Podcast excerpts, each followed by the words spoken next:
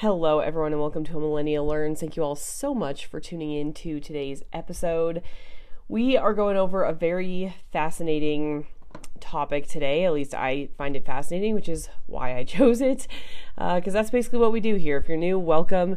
Basically, I choose a topic that I feel like I don't know enough about. I research it and I kind of report it back to you uh, so that we can all learn together. So, today we are going over the history of the Coca Cola Company which is very fascinating. Now, I was not sure what I wanted to do for this week's episode or next week's episode. I was kind of like brainstorming ideas, and I got this vintage Coca Cola sweatshirt, like oversized sweatshirt, that I have been wearing almost nonstop for like the last two weeks.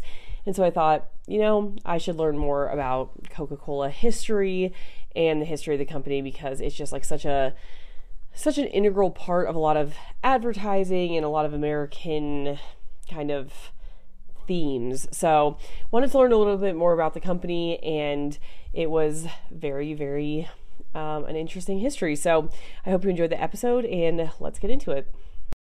Okay, so there is a fascinating history with Coke, but basically it started in Atlanta, Georgia on May 8th, 1886. Now, that wasn't when the company got incorporated that is when the syrup originally was created. So, a man named John Stith Pem- Pemberton was a local pharmacist in Atlanta, and he produced the first Coca Cola syrup. Now, it was kind of touted and advertised as a tonic for common ailments uh, at first. It wasn't just for a good taste and refreshing, it ended up being an amazing taste that people liked. But he originally made it as a tonic for common ailments like headaches and things like that.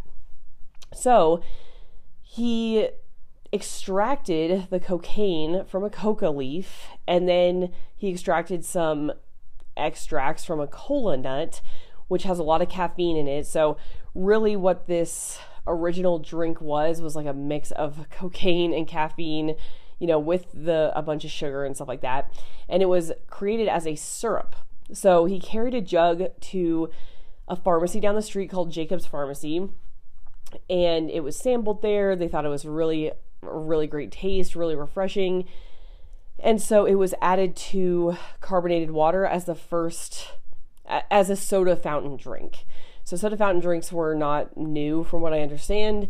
Um, but this one, they did say, like, we'll add it to carbonated water, we'll sell it as a soda fountain drink, but it's also this tonic for ailments. So he sold his first jug um, on that May 8th, 1886 date. Now, Pemberton's partner and bookkeeper, Frank Robinson, came up with the name Coca Cola, and he was the one that actually penned it in the original script. So coca and cola because of the coca extracts and the cola nut extracts. So that's why it was called Coca Cola. They thought it would be good with two C's, even though the cola nut has a K, it's spelled with a K. Um, they just thought the marketing would be easier with two C's. So they realized that people were starting to like it and they were sold about nine drinks a day in the first year, so very modest sales, but people were definitely enjoying the drink. They were advertising it as very refreshing and delicious. And so they started marketing in the local newspaper and on oilcloth signs. And this is kind of like their first um, marketing campaign was in that very first year that they were being sold. Now, eventually, Dr. Pember, I keep mispronouncing Pemberton. Um, eventually, Dr. Pemberton started selling portions of his company until he eventually sold all the remaining interest in Coca Cola to a man named Asa C. Candler. So that happened in 1888, right before Pemberton died. I think he sold the rest of the com- company because he knew he was dying. So Candler had a large amount of interest in Coca Cola. He eventually kept buying interest um, and had complete control of the company by 1891. Candler was a businessman, but he was also another Atlanta pharmacist. So in 1891, he completely took over control of the Coca Cola uh, company. And then Coca Cola Company was actually incorporated That following year in 1892, and the trademark Coca Cola with like the dash and the two C's in the script and stuff was registered in 1893. Now, Candler was quite the businessman. He really helped advertise um, Coca Cola and really started these marketing campaigns and things like that. And we're going to go into a whole section of the most important advertising milestones for Coke. Um, but under his watch, the company just basically exploded. So in 19 or sorry, in 1890, the sales or Coca-Cola was selling 9,000 gallons of syrup as of 1890. By 1900, they were selling 370,877 gallons. So just exponential growth from, you know, of these gallons of syrup. They created syrup making plants. There were some in Texas, California, and Pennsylvania. And then by 1900, the syrup was sold in every state, in every territory, and in Canada. So wide, widespread throughout the US in just the 10 years, um, well, less than 10 years since it was incorporated, but uh, Candler had been kind of in charge of the company for about 12 years at that point. Now, at this point, it was just selling syrup. So people would like buy gallons of syrup and then in um, soda shops and soda fountain shops, they would add it with the carbonated water and mix their own uh, Coca Cola. But Coca Cola Company signed its first contract with a bottling company in 1899. So that meant the bottling company would buy the syrup, mix the drink, bottle the drink, and then distribute, which was really a unique setup at the time. There weren't really licensing deals like this uh, at the time. But now this is how the entire soft drink industry is um, is structured through these licensing deals, where you know you almost you never see really um, Coca-Cola syrup being sold separately to like mix your own at a soda fountain. Most of the the soft drink industry is all of these bottling licensing deals. I guess I'm trying to think, like, you know, in bars and stuff when they have the soda machines, like the handheld soda machines, I guess they are just buying the syrup there, or like in fast food restaurants where they have the syrup there. I guess technically that is they're buying the syrup. Um, but a lot of the soft drink industry is like selling a Coke, a bottle of Coke at the store. So that's where these uh, licensing deals with the bottling companies really sprung up was in 1899. Now, as I mentioned, there was cocaine still in the drink. So there was extracts from the coca leaf, which was cocaine, that was still in Coke. And that was actually removed from the recipe in 1903. Because part of the reason why cocaine was in the original drink was because it was touted as this ailment or this tonic for ailments. Um, but like by 1903 it seems like everyone just accepted it as a very good tasting drink and a drink for enjoyment rather than um, any sort of tonic and so cocaine was removed from the recipe. Now at the time of incorporation in 1892 the company was valued at $100000 but in 1919 the company was actually sold to a group of investors led by Ernest Woodruff, and it was valued or it was sold for $25 million in 1919. So, um, you know, this Candler, who was a great businessman, took it from 100,000 to 25 million in just about 27 years. So huge explosion of growth from the the company because of Candler but in 1919, it switched hands to a group of investors led by Ernest Woodruff. His son, named Robert Wins- Winship Woodruff, um, led the company first as president and then as chairman from, or I guess president and chairman um, from 1923 to 1955. So he was also extremely influential in Coca Cola history. Now, we're getting into like World War II time.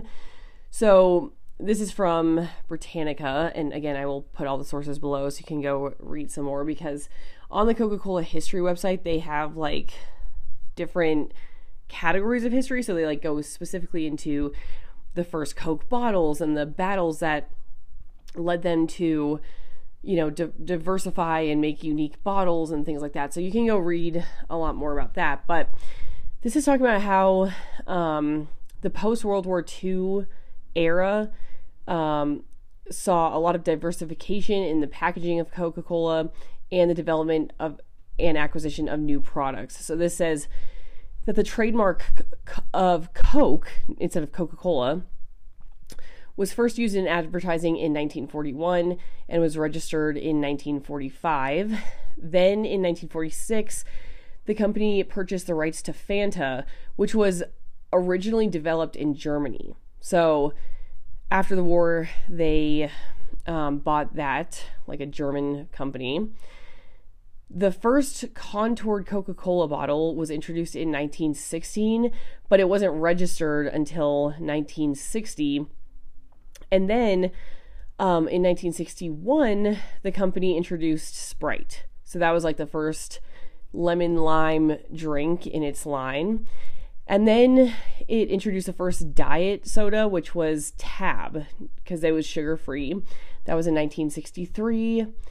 And then in 1960, they also bought the Minute Maid Corporation. So that's when Coke kind of became like a player in the citrus juice market, it says. And then it added Fresca in 1966.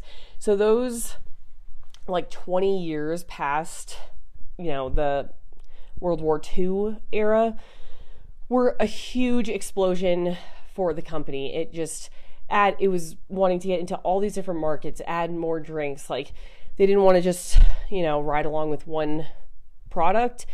They wanted to expand. They got into juice, they got into diet colas, um, you know, Fanta, which is just an amazing drink. Um, I'm glad they bought the Fanta company. Um, so all of those were big additions to the Coke brand and the Coke line. Um, throughout that time period. Around, well, I guess it's a little bit after this time, but in 1978, Coke was Coke became the only company that was allowed to sell cold packaged beverages in China. Now that's very specific, cold packaged beverages. Um, but basically, they broke into the China market, which um, was obviously beneficial to the company and to their financials in 1982, Diet Coke was introduced, which I had no idea it was that late in the game. I, I just assume Diet Coke had been around for a very, very long time. But 1982 seems like pretty recent. That's 40 years ago. And I just would have thought it would have been like way back, like mid 1900s or something. But no, Diet Coke was introduced in 1982 and then in 1985, oh my gosh, I am so out of breath just sitting here. I am in the third trimester, y'all, and this is what happens. I just, if I talk too much, I just get out of breath. So, sorry about that. But in April of 1985, there was something called the New Coke fiasco. Now, I have, I heard about this a long time ago, and I feel like I've referenced it without really knowing that many facts for a very long time, and now I finally actually looked up the whole story behind um, this new Coke fiasco. Luckily, I think I got the details correct, but what a fascinating study of like marketing and advertising and stuff like that. So, here's what happened with the new Coke fiasco in case you missed it. Um, basically, Coke realized that they were kind of losing a lot of the market share because Pepsi was a huge competitor in the market at that time. So they were starting to advertise and really getting a lot of um, customers, and you know they were gaining a lot of the market. And they started an ad campaign called the Pepsi Challenge. So in this ad campaign, they had a bunch of participants who were not actors or anything, but they were just like participants in a blind taste test study.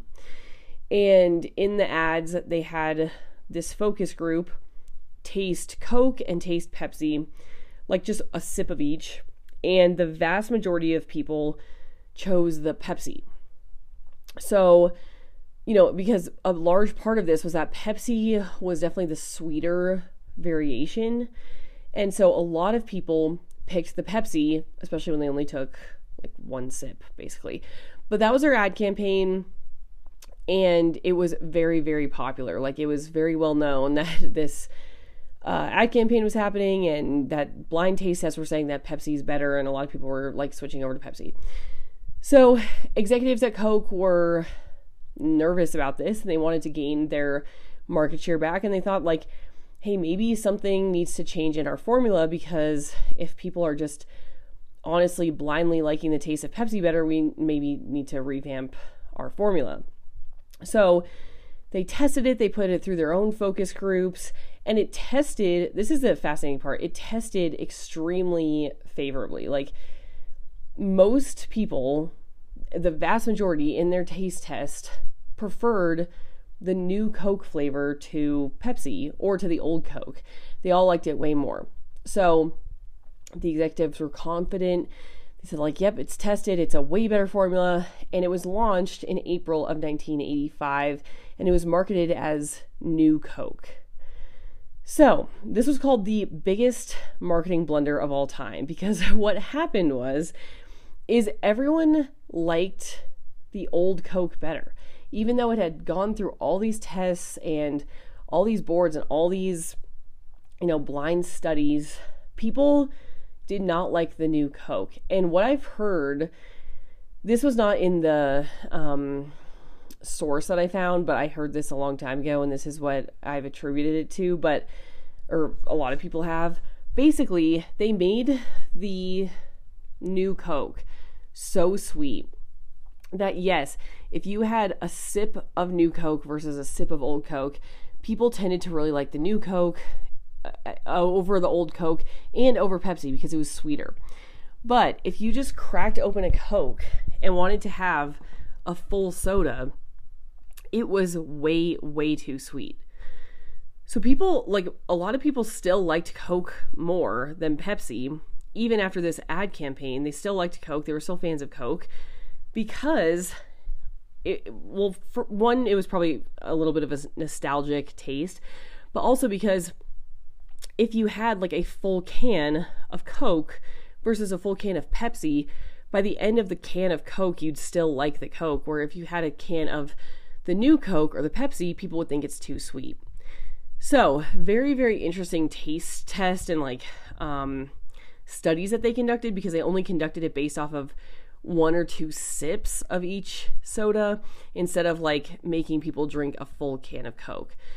So, anyway, they released this new Coke in April of 1985, and people were not having it. Like, they did not like it at all.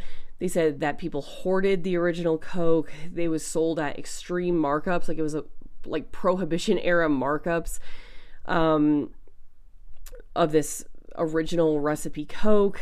They said famously, a lot of new Coke was dumped into the sewers in Seattle. People were just in an uproar about this Coke. So that only lasted 77 days.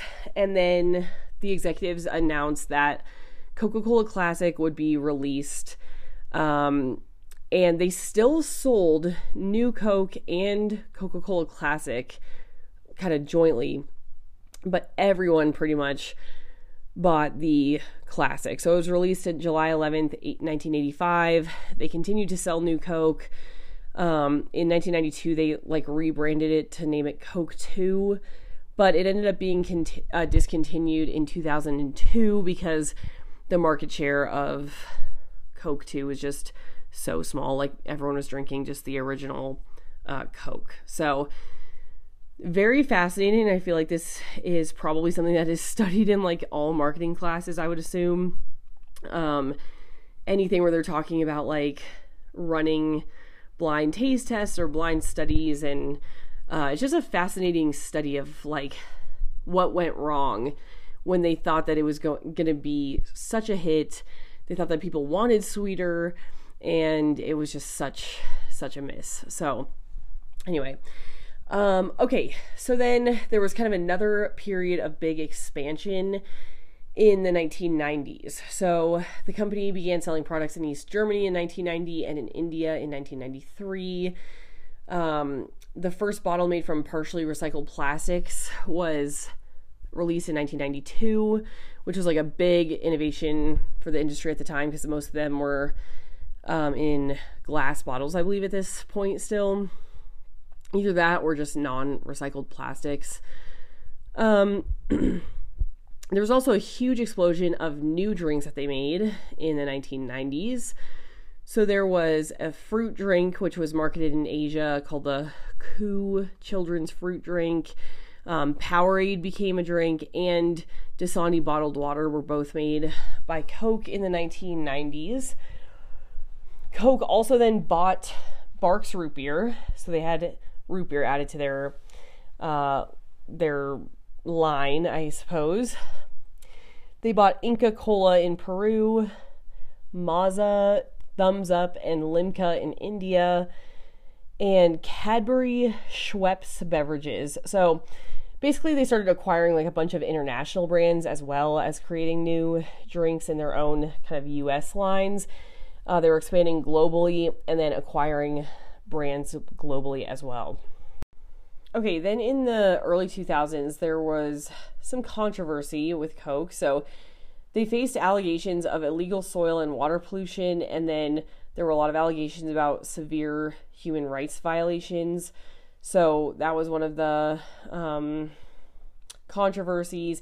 And then it says in 2001, the United Steelworkers of America and the International Labor Rights Fund filed a lawsuit against Coca Cola and this other um, Panamaco LLC. So they were the primary bottlers of Coke beverages in Latin America.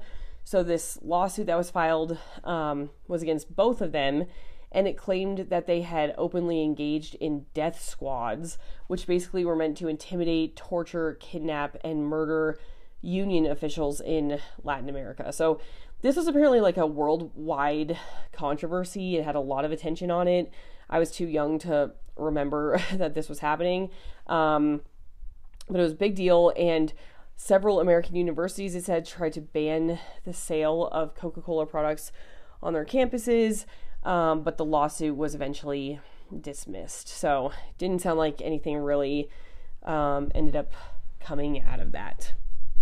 In 2005, Coke Zero was introduced, and then in 2007, um, Coca Cola Company acquired Energy Brands Incorporated, which is like their enhanced waters line. So I believe that's like vitamin water, um, is what they acquired in 2007.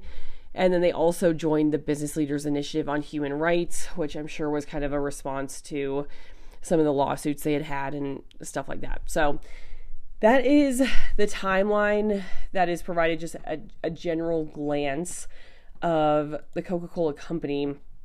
But there was another very interesting, like, PDF that was published on the Coca Cola website that really highlighted their advertising strategy. So they've been around for 125 years, over 125 years, and so this was like a printout of these old pictures of Coca Cola like items and um, just advertising strategies they had. It goes beyond advertising strategy, but um, it kind of goes into all their history.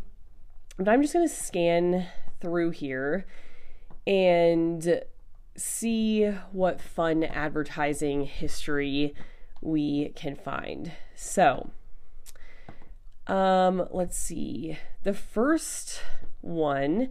So, if you remember, uh, Coke was made in or created in 1886. In 1887, coupons are first used to promote Coca Cola. So, there's a picture here that says, uh, this card entitles you to one glass of free Coca Cola at the fountain of any dispenser of genuine Coca Cola. So, this is like the first time coupons are used to promote Coke. That was in 1887.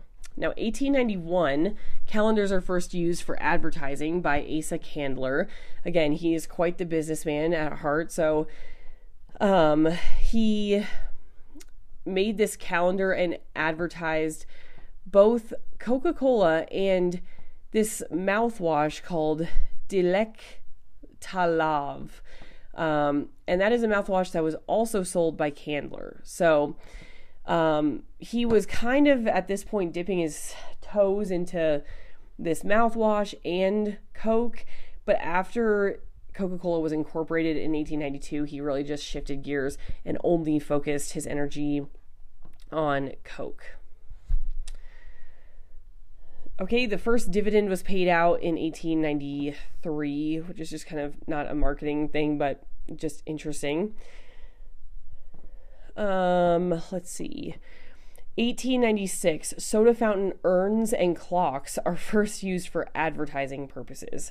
So again, he was like the visionary between um or like for this advertisement and getting Coke just right in front of the consumers' uh, faces.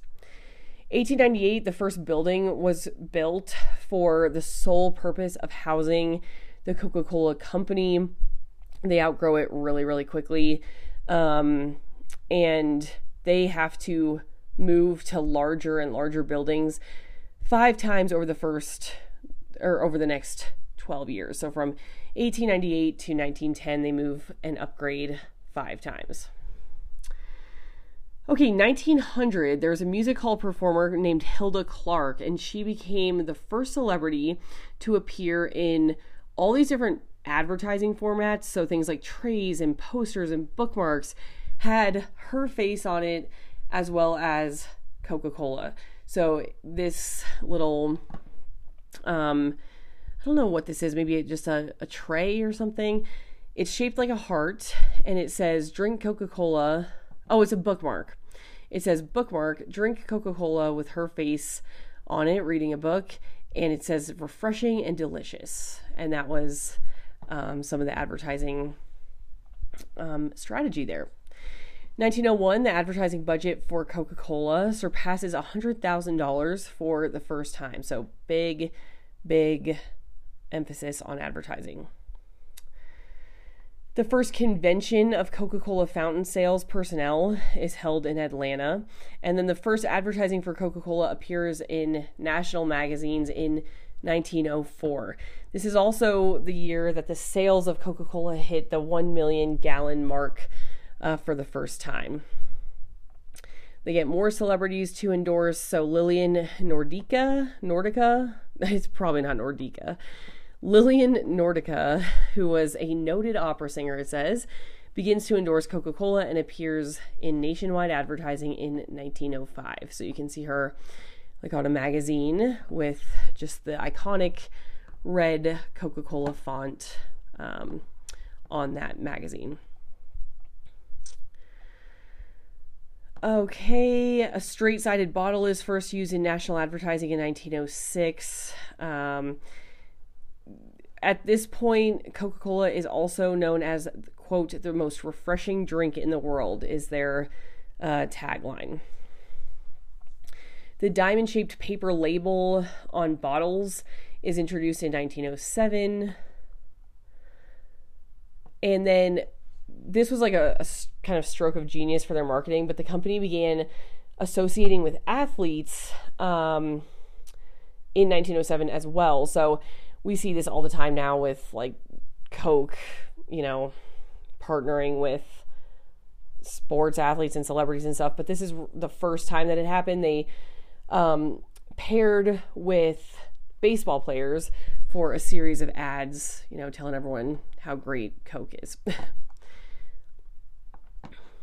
okay, 1911, the annual advertising budget of Coca Cola surpasses a million dollars for the first time. So from 1901 to 1911, the advertising budget multiplied by 10. It went from 100,000 to 1 million. Pretty crazy. Um, let's see. Examples of advertising in 1913 included spending $259,000 on painted wall signs, $11,000 on pencils, and $5,400 on napkins. So they're slapping Coca Cola on like everything. Okay. Uh, 1915, the Coca Cola Company, or answering the call of Coca Cola Company, the contour bottle prototype is designed by Alexander Samuelson and patented by Root Glass Company. It's approved, and that's where we get the kind of well, this is the first prototype of the iconic uh, bottle. Okay. Um, it talks about how the bottle got its iconic shape. So, you know, I will post a picture on Instagram of the shapes that the bottles have gone through, but basically it starts as like a straight sided and then, you know, it evolves into eventually the, you know, iconic shape we know and love. Um, and it is now trademarked because uh, let, us just read this here. So, the tremendous success and growth of Coca Cola encouraged other competitors to try to imitate Coke by offering bottles with slight variations on the trademarked name and distinctive script logo. Coca Cola with like two Ks, Coca Nola, Celery Cola, and Coke, K O K E, were just a few of the products that tried to capitalize on the success of Coca Cola. Says working with our bottlers, the Coca Cola Company asked bottle manufacturers to submit designs for a bottle for Coca Cola that was so distinctive that it could be recognized by feel in the dark or identified lying broken on the ground. So that's where uh, Root Glass Company kind of stepped up and made this distinctive shape that they were able to trademark, and that's why Coke has such a unique uh, bottle. Is because people are trying to rip off the bottles, and so they needed something more distinct. Okay, let's see any more. The intro, uh, like marketing things. So, 1923, the introduction of the first six bottle carton is a significant innovation for the beverage industry, um, and that is patented the following year. Let's see the board of directors passes a resolution placing the secret formula for Coca Cola in a bank vault at the Trust Company Bank in Atlanta. Outdoor billboards are now part of the advertising mix. That's in 1925. The company begins sponsoring its first radio program, Vivian the Coca Cola Girl. That was 1927. Again, very innovative um, in the advertising department. Okay, 1931 is where we get the whole Santa association. So this says seeking to create an advertising program that links Coca-Cola with Christmas, artist Haddon Sundblom creates his first illustration showing Santa Claus pausing for a Coke. For the next three decades, from 1931 to 1964, Sundblom paints images of Santa that help create the modern interpretation of Saint Nick. So Coke is not only just associated with Santa Claus, but Coke somewhat created Santa Claus and how we think of him today, which is fascinating. Okay, this is how did this is like another kind of side printout of how did uh, Coke and Santa Claus start their association. So it says most people agree on what Santa Claus looks like a pleasantly plump character with a jolly expression and a white beard, wearing a red suit, but he did not always look that way. The image of Santa Claus ranged from big to small, and he wore colors from red to green and even brown. Uh, the Coca-Cola Company began its Christmas advertising in 19 in the 1920s in an effort to increase sales during the slower winter months. So that was a big thing. They wanted to boost winter sales because you don't really think when it's snowing you want to crack open a cold Coke. It says several different images of Santa were used, but none proved to be popular with consumers until 1931. Um, this is when, you know, Haddon Sun Sundblom or Sundblom uh, painted Santa that was both wholesome and realistic. And the company commissioned him to paint Santa for the last time in 1964. By then, the popular image of Santa was the Coca Cola Santa Claus. So things were varied a lot more before Coke actually kind of formed Santa in our minds. Okay, interestingly, in uh, 1941, the first paper cups for Coca Cola are introduced as a marketing thing. But then 1942, the Sprite Boy character was introduced because they had created Sprite and they wanted to to convey the message that Coca Cola and Coke are two terms that reference the same thing. So he had a hat that said Coca Cola on it, but then he pointed, like you see this picture of him pointing to a sign that says, Have a Coke, because people weren't really understanding that Coke and Coca Cola were the same thing. So this Sprite Boy character was meant uh, to do that. Okay, the red disc metal sign, like the classic Coca Cola circle sign, was introduced in 1947. Uh, there was a uh, tele- the first television commercial for Coke is broadcast on Thanksgiving Day on a CBS half hour special in 1950. So lots of like getting into media, getting on products, just like again, extreme geniuses of marketing, and that is why Coke is so popular. By eight, 1957, they're also doing a lot of worldwide sales. So, sales outside of the US accounted for about a third of the revenue of the Coca Cola company. Okay, I'm trying to find any other big um, marketing things. The launch of the new slogan, It's the Real Thing, ushered in a new advertising look for the brand of Coke. It was on trucks, it was uh, in magazines, and um, and all that. In ni- the 1970s, Have a Coke and Smile was the big tagline.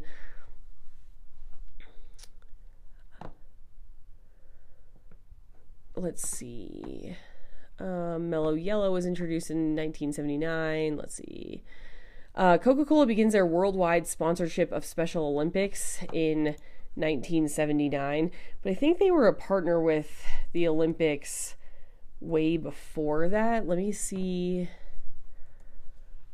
Um, ni- yeah, 1928 was when Coke began its long term association with the Olympic Games and they supplied drinks from the kiosks surrounding the venues in Amsterdam in those Olympics. So, very interesting. And then in 1979, they also sponsored the um, Special Olympics. The formula for Coca-Cola is changed for the first time in 99 years in 18 or in 1985. We already talked about that, the biggest blunder in marketing history and Coca-Cola becomes the first soft drink consumed in space when the astronauts aboard the space shuttle Challenger tested the space can on a mission. So very like as you can see, it's just very ingrained in like the American culture, the American I don't know, society as a whole. Like it's on radio shows, it's on every advertisement. They they're going to space, they're sponsoring the Olympics. It's like everything that is says America and proud to be an American, like Coca-Cola is uh, is involved. So that is the history of Coca Cola.